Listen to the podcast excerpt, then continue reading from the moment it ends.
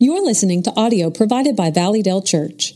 To find more resources or to donate to this ministry, please check out valleydale.org. Uh, Kirkwood is not feeling well today. I told the early service that it just dawned on him he's having his fourth child and he's had a nervous breakdown. But uh, he's not well. He says he'll be here in the morning, which is good because I've got about 20 points I want to give you, and I'm not going to make it through all of those, for which some of y'all look like y'all had three ladies just pass out over here. Um, I'll give you the rest on the sermon recap in the morning. So uh, be sure to turn in to that in the morning, and I'll give you the rest of what I can't get to this morning. Uh, back on January 30th, 1953, um, Frankie Laine, I, I don't know if you remember that guy or not. Italian American, had that velvety voice like Jerry Vale. And, you know, he recorded a song that became the most, um, it became the song that stayed at number one longer than any other song, I think, down to this time. Now, you're going to know it. You, you know the song. It's one of those syrupy little songs that has got a great tune. And, it, it has been sung in church. Now, I've never been able to figure out why anybody would sing this in church. I hope y'all didn't sing it uh, a couple of years ago before I got here. But anyway, if you have, I've already said it now. Um, it's been sung in church, but it has nothing to do, in all honesty, with Christ, with the Lord. Listen to the song. Now, you know it. here it is. It speaks to the postmodern mindset. I believe for every drop of rain that falls, a flower grows. I believe for some, somewhere in the darkest night, a, a candle glows. I believe for everyone who goes astray, someone will come to show the way. I believe, I believe. Now, I want you to listen to what Frankie Laine said about that song after he recorded it. It accomplished an awful lot in its day because it said all the things that needed to be said in a prayer, yet it didn't use any of the holy words. Lord, God, Him, His, Thine, Thou. It said it all. But now listen to what He says. And it changed the whole spectrum of faith songs. That song, as much as anything, and people's embracing of this idea speaks more to me about the postmodern era than anything I know of. To me, that's a tremendous illustration. It's just, I believe. I believe. What do you believe? Well, I don't know. I just, I believe. And because I believe, everything's okay. It's somewhere in the darkest night, a candle glows. Now, that'll change your life, won't it? Um, that, that, everybody who goes astray, somebody out there is going to find them, you know. I don't, I don't know who that somebody is has nothing to do with God, His Word, with Christ, His redemption or salvation. Now, you'd have to go back to the period of modernism, which came about in basically the 17th century. Rene Descartes, who sat in his Dutch oven and came out of that Dutch oven with these words in Latin cogito uh, ergo sum. I think, therefore I am and the Enlightenment was on, which basically said that man, through his human reason, can attain uh, universal truth. He doesn't need the Word of God. He doesn't need God. He doesn't need a Savior. All he needs is his own mind. And so modernism was this concept that uh, reason was God, and I can reason truth in my own mind? Well, about the 19th century, late 1800s into the 1900s, uh, that all shifts to what we call and know as postmodernism. Postmodernism comes and essentially says uh, there is no absolute truth.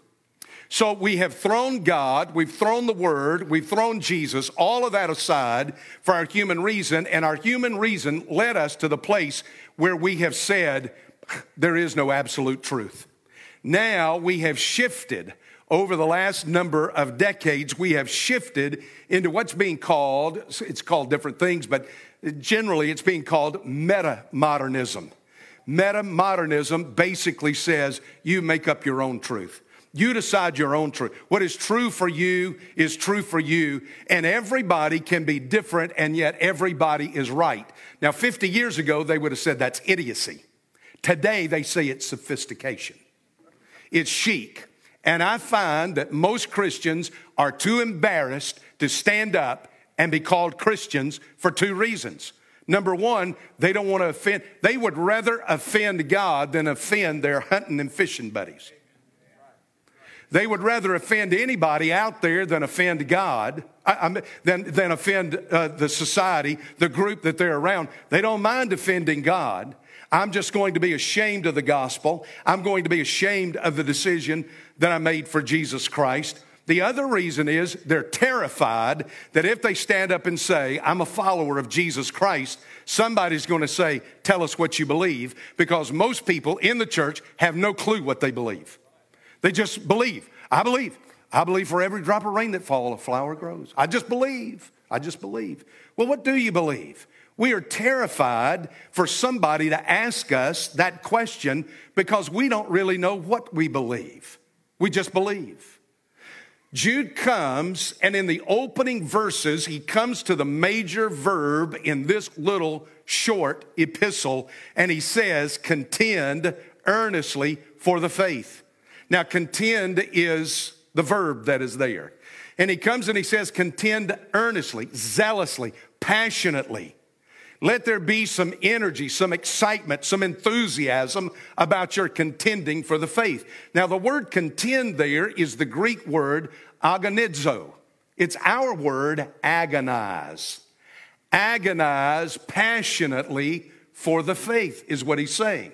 Now, I don't know, I, I grew, well, I didn't grow up, my boys grew up wrestling. They loved to wrestle. They played football, but their passion was really wrestling. And uh, the youngest uh, son, he finished second in the state of Texas in his weight division in wrestling one year, but both of them loved to wrestle. And so when it comes to this, this is a, an athletic term. Uh, Paul uses the term about boxing in uh, Romans.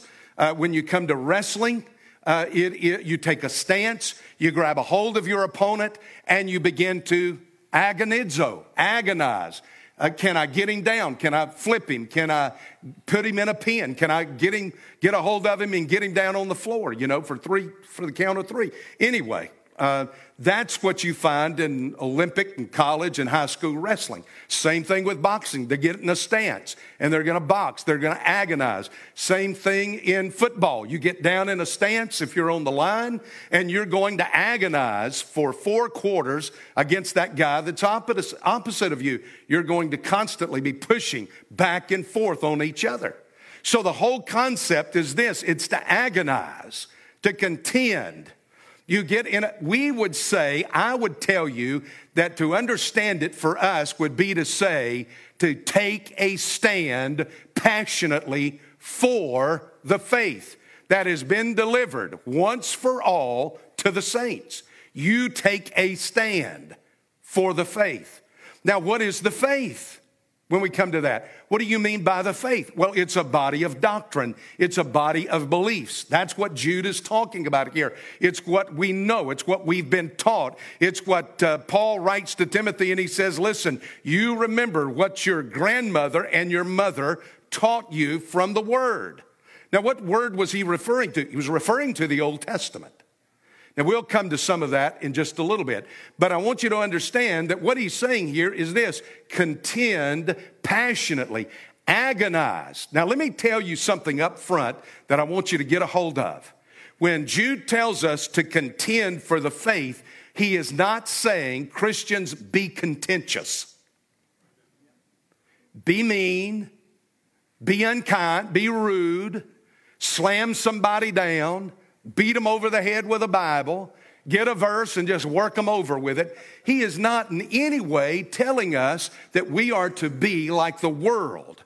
We are to take a stand. You can take a stand and you can do it in a way that is not contentious or ugly or mean or rude or snarky.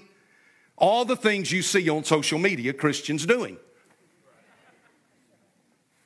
We don't have to do that but we can take a stand. Now, that's what he's telling us here. And because we don't know, we'll take a stand for what? For the faith. Well, what is the faith? What are you talking about? Now, I'm going to take the next 25 minutes and I'm going to walk you through about 12 points. What do we believe? That's why you need not only a Bible, a pen, and something to write on because I'm going to give you 12 things this morning. Tomorrow morning, I'll give you the rest. And I want you to hear what do we believe? And I'm going to have to read most of this because if I don't, I'm going to get off on a rabbit trail that I don't need to do. I'm going to do more teaching this morning than preaching. So, what is it that we believe? Well, you can start in Genesis 1 1. We believe in the Creator God. In the, in the beginning, God created the heavens and the earth. Nobody wants to talk much about that anymore. We believe that God created all of this. We are told that constantly throughout the Word of God. Uh, we are told over and over that it is God that creates. Listen to Hebrews chapter 11, verse 3. By faith, we understand that the worlds were prepared by the Word of God, so that what is seen was not made out of things which are visible. That's Hebrews 11:3. Now listen, I'm going to give you scripture with every bit of this because I didn't make this stuff up. This is coming out of the word of God. I'm going to go now to John 1. I won't I won't take the time to turn to all these passages, but John chapter 1 verse 3, listen to what is said there. All things came into being through him. This is speaking of Jesus Christ. All things came into being through him, and apart from him, nothing came into being that has come into being. Listen to what Paul says in Colossians chapter 1, beginning in verse 16. Colossians chapter 1, verse 16. He comes and he says, For by him, this is Jesus, all things were created, both in the heavens and on earth, visible and invisible, whether thrones or dominions or rulers or authorities, all things have been created through him and for him. He is before all things, and in him all things hold together. Paul calls this, or we call this, Paul talks about it in Romans 1. That's where I'm going to go next if you want to go there. Romans chapter 1. We call this general revelation. Now listen to general revelation. Paul says this For the wrath of God is revealed from heaven against all ungodliness and unrighteousness of men who suppress the truth in unrighteousness. Because that which is known about God is evident within them. For God made it evident to them. For since the creation of the world, his invisible attributes, his eternal power, and his divine nature have been clearly seen. That's general revelation right there. That means this that man can look at creation, he can look at the sunrise, he can look at the sunset, he can look at, uh, he can go down to the beach and watch the tide roll in. Uh, he can um, just look at the change of season and God's eternal power, his divine nature, are clearly seen in nature itself, being understood through what has been made, so that man is without excuse. No man, whether he's ever heard the gospel or not, will ever be able to stand before God and say, I did not know that there was a God. The Word of God says all you've got to do is look at creation, and creation itself will tell you that there is a God. But you say that's not what we've been taught. No, it's not what you've been taught. Because, listen to what Paul said, I'll read it again. Men, unrighteous men who suppress the truth in unrighteousness. Man will do anything to deny God and get away from his responsibility to God. Paul says right there, it is self evident. Now, who else talks about this being self evident? Who else? Listen to this. You'll, you'll know who it is. We hold these truths to be self evident that all men are created equal, that they are endowed by their Creator with certain inalienable rights, that among these are life, liberty, and the pursuit of happiness. Did you hear the deist Thomas Jefferson talk about a Creator? This is the same guy who took his penknife, went through the Gospels, and cut out any reference to any miracle of Jesus Christ he cut it out. He believed that there was a God. He did not believe that Jesus was divine. And uh, yet here he is, and he says, as a deist, I believe that these truths are, there are certain things that are self evident. There is a creator, and he has endowed man with certain unalienable rights, rights that God has given to man that the government is trying hard to take away. You say you're being political. Well, I don't give a flip. Anyway, I'm just telling you, you know, you, agree with me now or come back and apologize to me later. One or the other. We believe that God created all that there is. We do not believe that nothing suddenly appeared and blew up and everything came about. All this complexity that you see is the hand of a sovereign, divine, orderly God. You think about the air that you're breathing. All of you are breathing right now. Just do it. You're breathing. You know what you breathed in? 77, 77% nitrogen, 21% oxygen, and about 1% carbon and argon and some other little things. A little bit of monoxide in there, you know, because you drove up in cars today. Um, all of that. Now, listen, that's held in per- that hadn't changed hardly. Not any bit, not just a little fraction here or there, but that's been basically the same for thousands of years. And you say, how does that come about? How is there a balance? It's because when you breathe out, you're breathing out dioxide, carbon dioxide, not monoxide, but carbon dioxide. And God created green things called plants and trees.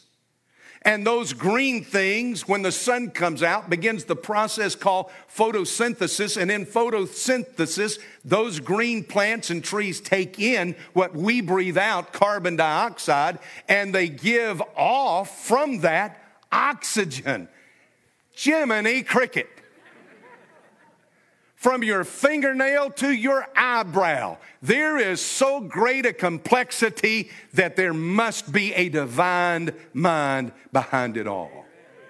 We believe in a creator, the creator God that we read about in chapter one of Genesis. Number two, God reveals himself.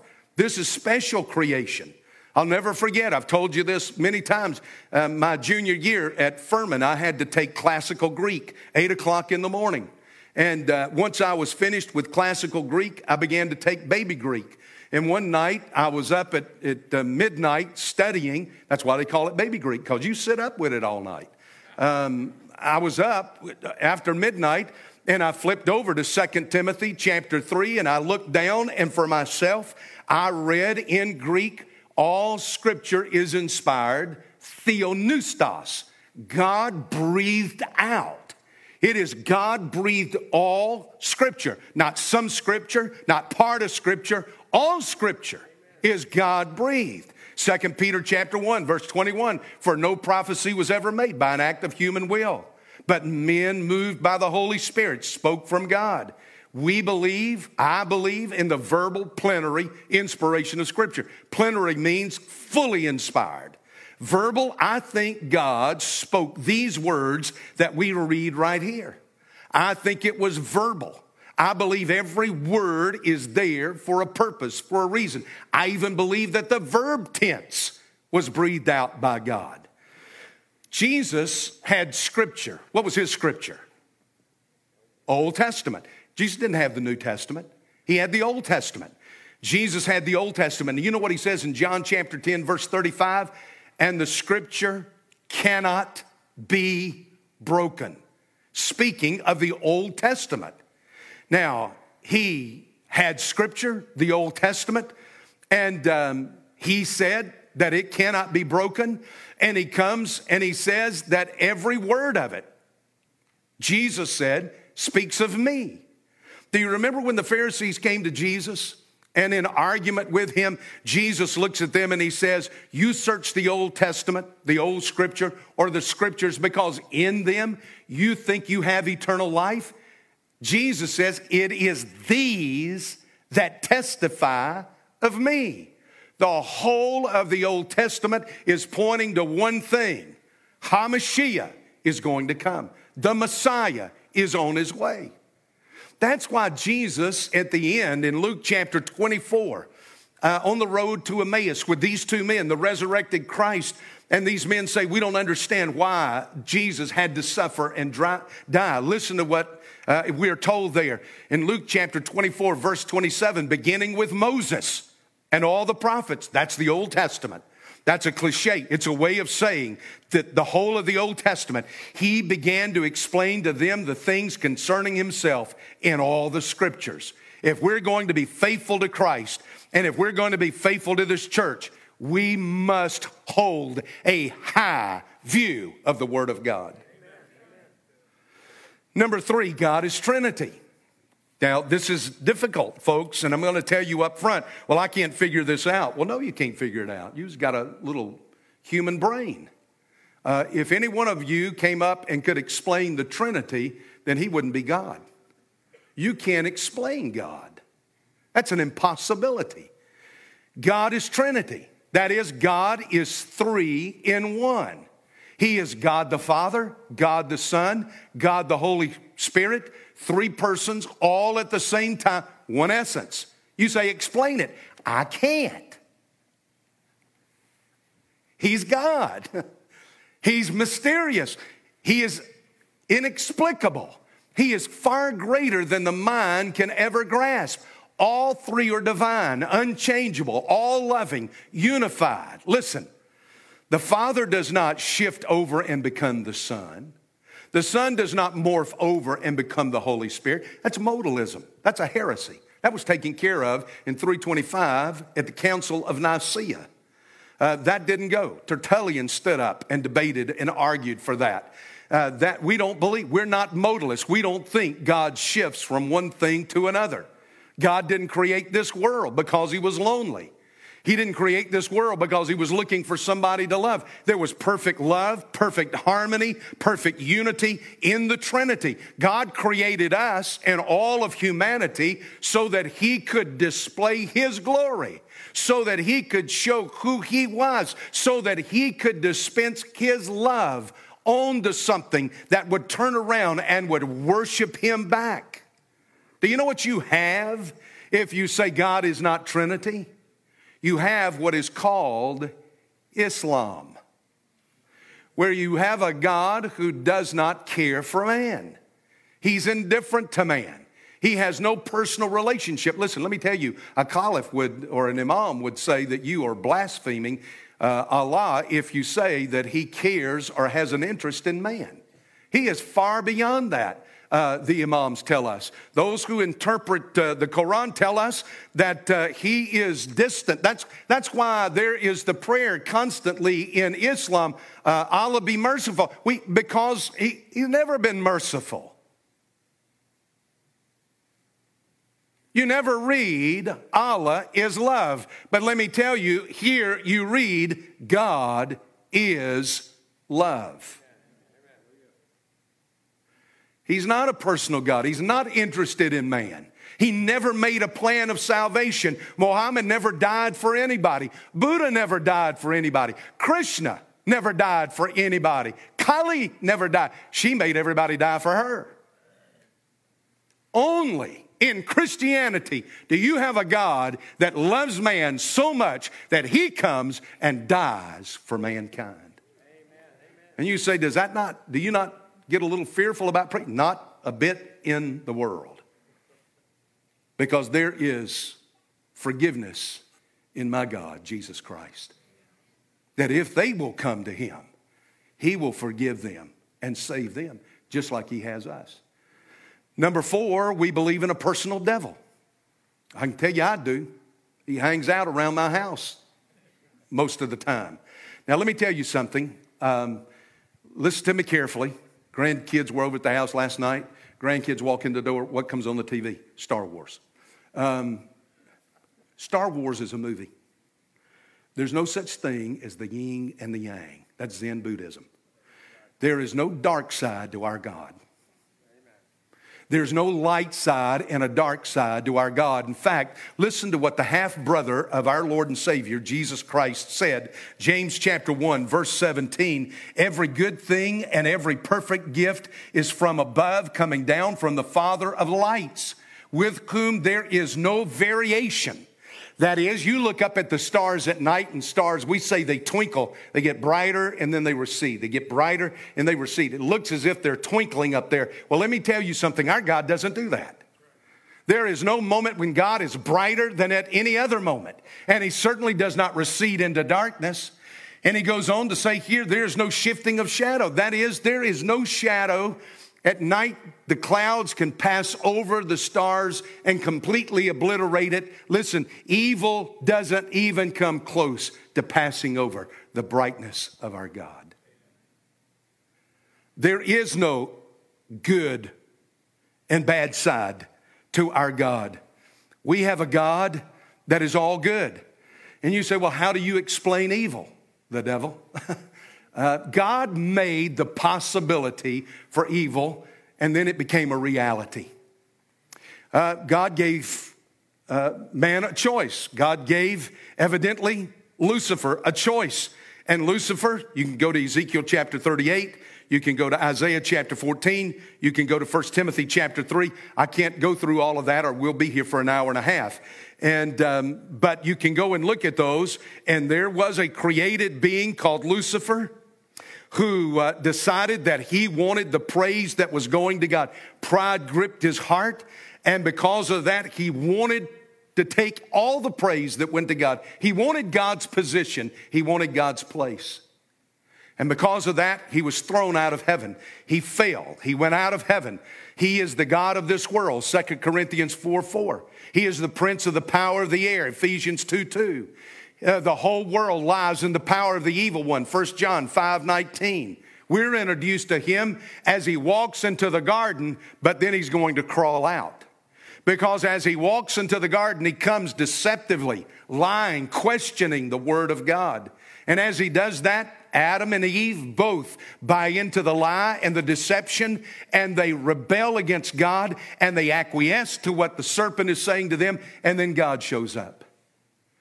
And when God shows up in that moment, God comes and he curses the serpent and he curses man and he curses the earth and all of the universe groans now for the day of creation. And you say that is a tragic, terrible story. Listen to what Jesus says in John chapter 16. I love this verse. John chapter 16, Jesus answers that. And he comes and he says in chapter 16, verse 33, These things I've spoken to you so that in me you may have peace. In the midst of this crazy world, you may have peace. In the world, you have tribulation, but take courage. I have overcome the world. Job tells us in Job 3, verse 17, the wicked will cease their troubling, and the weary will be at rest. And all the saints of God in the ages will get at his feet and be blessed. Y'all need to learn a little gospel song every now and then. That's old Jesse Dixon used to sing that. The wicked will cease their troubling and the weary will be at rest. And listen, all the saints of the ages will gather and will sit at his feet and be blessed. No matter what happens in this crazy world, that's where I'm going, right there. That's where we're headed. Amen? Y'all good? You okay? All right. Number five, we believe man is a sinner. Why do we believe that? Well, good Lord, go home and look at the news today. That's enough to convince you, but the word of God says in Romans 3:23, "For all have sinned and come short of the glory of God." For all have sinned. That's me, that's you, that's Billy Graham, that's D.L. Moody, that was Martin Luther, that was Balthasar Hubmaier, that was John Calvin, all the way back to Peter, to James, to John. We're all sinners. We're all sinners, and we've all fallen short of the glory of God. But we don't talk about sin. You don't ever mention sin anymore. Karl Menninger, you don't ever hear him in a Baptist sermon, the psychiatrist who started the, psych, uh, the, uh, the Menninger Clinic up in Kansas City, he wrote a book in the 50s. In time, get this, in the 50s, he wrote this. Whatever happened to sin? Whatever happened to sin? That's the 50s. It's gone away. You don't dare speak of sin anymore. Well, I, I'm here to tell you this you're a sinner. I'm a sinner. We're all sinners, for all have fallen short of the glory of God. Every one of us. David was right in Psalm 51 5 when he said, Behold, I was brought forth in iniquity, and in sin my mother conceived me.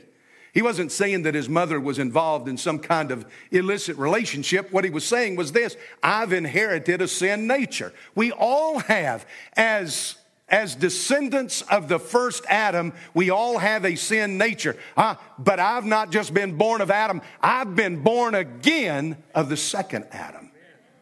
And that's what makes the difference. Which leads me now to the nature of man. The nature of man is this man was created in the likeness and the image of God. I don't care who he is.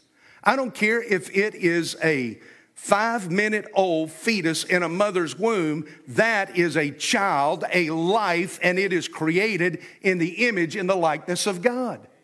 Every black person, every white person, every red, yellow, and brown person. This is why we love, this is why Jesus said, love one another. It's why he said, love your enemies. Well, those people are my enemies. I can't help it. God said, Jesus said, love your enemies. Why? Because they are created in the image and the likeness of God. Everybody. Every single human. You have to, you have to think through that from time to time. When you get upset with somebody, I have to stop and think. These are people who have been made in the image of God. The fact of the matter is, our problem is, is that we have fallen flesh. I have fallen flesh. You have fallen flesh. We've been saved. What does Paul say in Romans chapter? Oh, wretched man that I am, who's going to save me from this body, this sinful body? Thanks be unto God. Thank the Lord for Jesus Christ. Well, that's the nature of man. Number seven, we believe faith alone for salvation, sola fide. Nothing but faith. It's not faith in the church. It's not faith in the preacher. It's not faith in the Pope. It's not faith in the Mass. It's not faith in the Lord's Supper. It's not faith in all the works and all the things that I've done in the church. It is, you are saved in one way by faith in Jesus Christ alone. And there, listen, by the way, there is one mediator between man and God. That is the man Jesus Christ. Nobody else can mediate your salvation. Only Jesus Christ. For by grace have you been saved through faith, Ephesians 2 8 and 9. And that not of yourselves, it is the gift of God, not of works. Nobody can boast. Nobody can boast. Number eight, we believe the scriptures teach you must be born again. If you've got your Bibles, go with me back to John chapter 3 for just a moment, because I want to I want to read a little bit of that to you. Nicodemus comes to Jesus by night. This is Nick at night. Uh, Nicodemus comes to Jesus by night and he says, Rabbi, now I want you to listen. He comes from the Pharisees. He's a Pharisee. He also is a member of the Sanhedrin, which is the ruling political body of Israel. Now, this guy comes to Jesus by night because he doesn't want anybody to see that he's coming to Jesus. Uh, he, he wants to be a secret disciple. He comes and he says, We know. Do you see that? That's plural. We. Who's he talking about? He's talking about the Pharisees we know that you have come from God. Isn't that interesting now? You get insight into what these Pharisees were thinking. They know Jesus came from God. The fact of the matter is, we just don't want that kind of a Savior. Uh, we just don't want him uh, as our Savior because we've got a different idea of what a Savior should be. You have come from God as a teacher, for no one can do these signs that you do unless God is with him. Jesus answered and said to him, Truly, truly, I say to you, unless one is born again, he can't see the kingdom of God. Well, Nicodemus says, I don't understand that. I don't have a clue. And Jesus says, You mean to tell me you got a PhD and you don't understand that? You're a ruler of Israel. You don't, you don't get this? You're a Pharisee. You spend your life in the Old Testament and you can't figure this out. And so Jesus comes down and he explains it to him in these terms. Chapter 3, verse 14 as Moses lifted up the serpent in the wilderness. Now, he goes to an Old Testament illustration that Nicodemus would be very familiar with and that was the bronze serpent on the pole. Even as Moses lifted up the serpent in the wilderness, even so the Son of Man must be lifted up. The Son of Man, who the Old Testament understood to be the Messiah, the Son of God, has to be lifted up, crucified. So that, verse 15, so that whoever believes in him will have eternal life. Now, there you go, right there. That's why he comes and he says, You must be born again. Listen to what John says, John chapter 1, just a page back, verse 12. But as many as received him, to them he gave the right to become the children of God, even to those who believe in his name. We believe the scriptures teach us that you must be born again. Number nine, we believe in the Holy Spirit. Now, let me come back to that and tell you that's not a force. May the force be with you. That's Zen Buddhism. Um, the, the force was impersonal, uh, it was just something out there. Well, the Holy Spirit is a person. Listen to what Jesus says when you come to uh, John chapter 16. I want you to listen to what he says, how he speaks of the Holy Spirit. And he, chapter 16 of John, verse 8, and he, when he comes, will convict the world concerning sin and righteousness and judgment, concerning sin because they do not believe in me, concerning righteousness because I go to the Father and you no longer see me, and concerning judgment because the ruler of this world has been judged. Now look at that. When he comes there and he uses that, he speaks of the Holy Spirit. He says, He, it is a person. He is a person. He is not an it. He comes, he listens, he speaks, he guides, He leads. The Holy Spirit does three things, among other things. He calls us to salvation. If you're here and you've put your faith and trust in Jesus Christ, it is because the Holy Spirit drew you to Jesus. Not because of a preacher, not because of a church, not because of anything else. It's because of the Holy Spirit. He convicts us of sin. That is, He sanctifies us.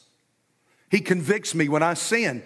And uh, He gives us gifts to be used for God's glory. Every one of us that are saved, we have a gift that the Holy Spirit has given to us. He enables us to love one another. How in the world can we love each other and get along in this fellowship? We do it because of the Holy Spirit. And number three, He secures us. Do you know what Paul tells us in Ephesians 4:30 that you have been sealed by the Holy Spirit to the day of redemption. If we had spiritual eyes, I could look at you and I could see a seal of the Holy Spirit on your life. You are sealed to the day of redemption. Number 10, we believe in the church, the ecclesia, that is the called out, the called together, the synagogue, the synagogue, the assembly of God's people. We believe in the church that this is exactly what God has called us to be a part of.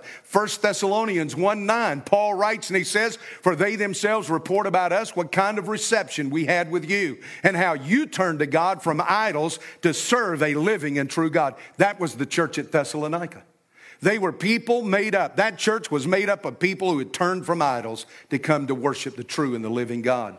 The church exists in three forms. Now, I've got seven things I could tell you that the church does, just seven representative things, but let me give you that the church exists in three different forms. There's the local congregation, that's us.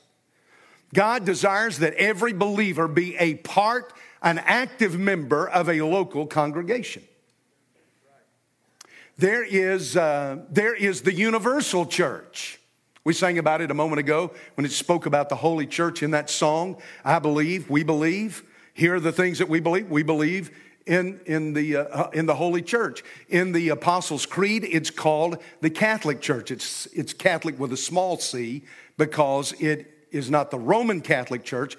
Catholic means universal the church universe. And you say, well, what, is, what exactly does that mean? That means that right now, somewhere in, in China, in a jail cell where Xi has put real, genuine, uh, God fearing believers as they are seated there in their cells, gathered around a verse of scripture that they've all memorized. That is the church. And they are my brothers and my sisters, even though I don't know them. You remember last week I shared with you, I was walking across campus and, uh, uh, you know, a, a, a, guy from South Korea walked by. I'm assuming he was from South Korea. There's such a big group of South Koreans there. Then an African from Nigeria. Uh, there's so many from, from Nigeria and Kenya and South Africa that was there. So I assumed he was from Nigeria. And, uh, and another guy walked by who was Hispanic. And I thought to myself, here, here three guys. They're not only saved, they know the same Jesus. Jesus died for them just like he did for me. And they're my brothers in Jesus Christ. I don't even know them. They're from different places in the world. But the fact of the matter is, Jesus saved them. They're my brothers. And now they've been called to ministry. That's what, uh, that's what that whole thing is telling us right there. We believe in the universal body. But number three, listen, we believe in the historical church. Folks, what I'm giving you is orthodoxy this morning. What I'm, what I'm giving you is what the church has believed for 2,000 years. I didn't sit down this week and say, hey, let me just come up with about 12, 20 things that I can just make up and impress everybody with. This is what the church has always believed. Uh, not, not, we didn't just come to this, you know, in the last five or six years. This is exactly what the church has believed for 2,000. You stand in line. You stand in line with a group of people who, for 2,000 years, have believed these things and clung to them tenaciously. We believe, number 11, in missions. We believe the Great Commission still applies to us. Jesus came up and spoke to them, saying, All authority has been given to me in heaven and on earth. Go therefore and make disciples of all nations, baptizing them in the name of the Father and the Son and the Holy Spirit, uh, discipling them, teaching them to observe all the things that I've commanded you. And lo, I'm with you to the end of the age. We believe that applies to us. That's why we don't, that's why we have in our budget huge chunk of money and it's going to get bigger because we, there's nothing we need. Y'all all look pretty good to me. There's nothing we need here. Now, listen, we've got a few holes in the roofs. We do have to patch that.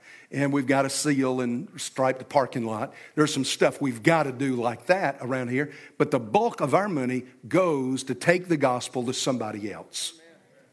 The bulk of our money goes there. And all this money that we're going to save on not paying for this cockamamie debt that we have is going to go to missions. Now, I have said that from the pulpit and said that from the pulpit and said that from the pulpit. Y'all help me make sure that's exactly what it does. We're going to give that to taking the gospel. Why? Because you and I don't need anything. We're pretty good right here. Let me just tell you, you're pretty good right here. So you're, you're set. You, there's nothing you need. You got it all right there. Acts chapter 1, verse 8 applies to us. You will receive power after the Holy Spirit comes upon you, and you will be my witnesses in Jerusalem, Judea, Samaria, to the uttermost parts of the earth. That's for us. We are committed to missions in this church. We have a missions conference that is coming up at the end of February, 1st of March. All of us need to be actively involved in that. We can't all do everything, but we can all do something. Let me give you the last thing. I was waiting for an amen. Number 12, we believe the gospel is the solution to man's problem. Let me tell you what's not the solution Washington, D.C. It is not the solution. Uh, the economy is not the solution. Wall Street is not the solution. Finances is not the solution. Man, for the last 2,000 years, has been doing everything it can to solve issues. And this morning, listen, we have spent trillions of dollars on everything imaginable. We have tried every party that's out there this party, that party, another party. We have tried everything possible out there. And do you know, you don't realize, and most people don't understand, that we sit precariously on a, on a very slippery slope. We don't know that Russia has not while we've been in here, invaded Ukraine. Now, I'm going to tell you that's going to, that's going to be something. Brits are sending troops in there. Poland is sending armaments. The Balkans are sending jets. And the, and the Chinese are watching because if nothing is done, and that's exactly what I expect is going to happen, if nothing is done, the Chinese are going to take Taiwan. Now, you, you, you say, no, that's, that's fearful and that gets all into that stuff. Listen, let me tell you, I'm going to sit at his feet and be blessed. That's where I'm headed. But I'm just telling you, man, presidents, premiers, prime ministers, that's not the answer. Jesus Christ is the answer. Jesus Christ is the answer to everything. He's your answer as well. Let me make it very personal to you this morning. Jesus wasn't just a good teacher. He wasn't just a great ethicist. He wasn't just a very moral man. Jesus is the Son of God.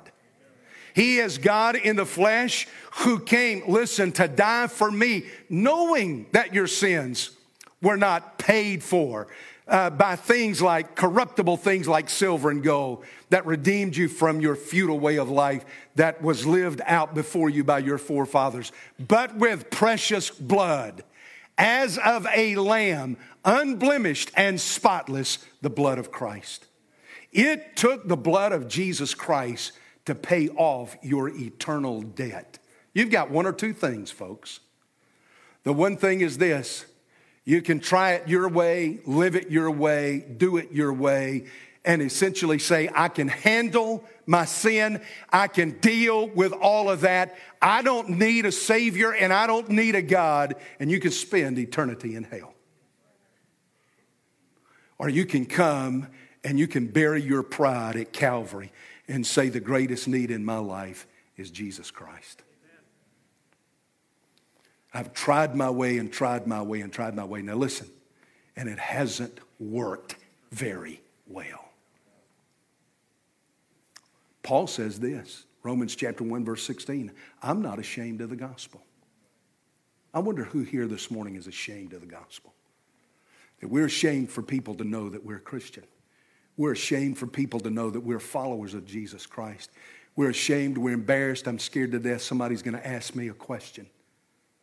Paul says, I'm not ashamed of the gospel of Jesus, for it is the power of God. It is the world's solution. And it is the only solution for your life. Let's stand and bow our heads. That is what Jude says you and I are to contend for. We're to contend for that, to take a stand for it. There's somebody, I am certain, in this service this morning that in your life you've never even come to Christ and confessed your sin and called out on Jesus Christ and said, Lord, forgive me.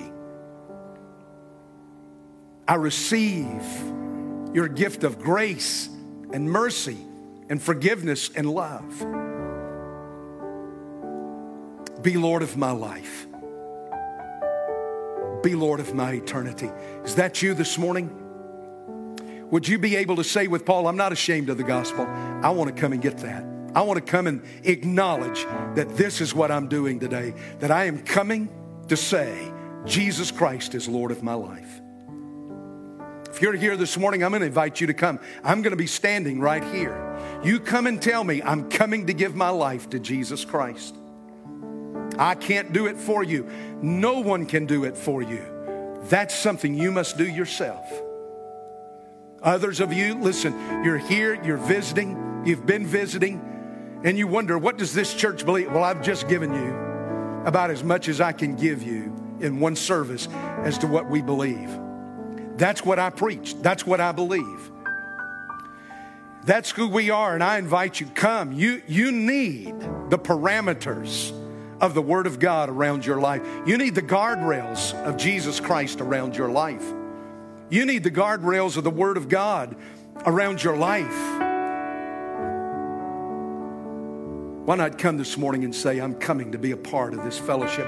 Young people here, God's been calling you to ministry. He's been speaking to your heart. There's no other way to explain it, and you don't know what decision to make. I encourage you, come and surrender to Jesus and His call on your life. Don't give your life to anything else but to Jesus Christ. He's the only one that will give you a fulfilling life. Father, in these moments, I have no idea, Lord, who your Spirit is speaking to. I pray He is speaking to all of us. And I pray that He is drawing and that we will see men and women and boys and girls make that decision to come and to trust you as Lord and Savior. For I pray it in Jesus' name. Right now, with our heads bowed and our eyes closed, God speaking to you, would you come? Right now, quickly, you come as Pierce plays. Christ calls. I'll wait for you. Thank you for listening to this recording from Valleydale Church. To find more or to connect with us about what you just heard, check us out at valleydale.org.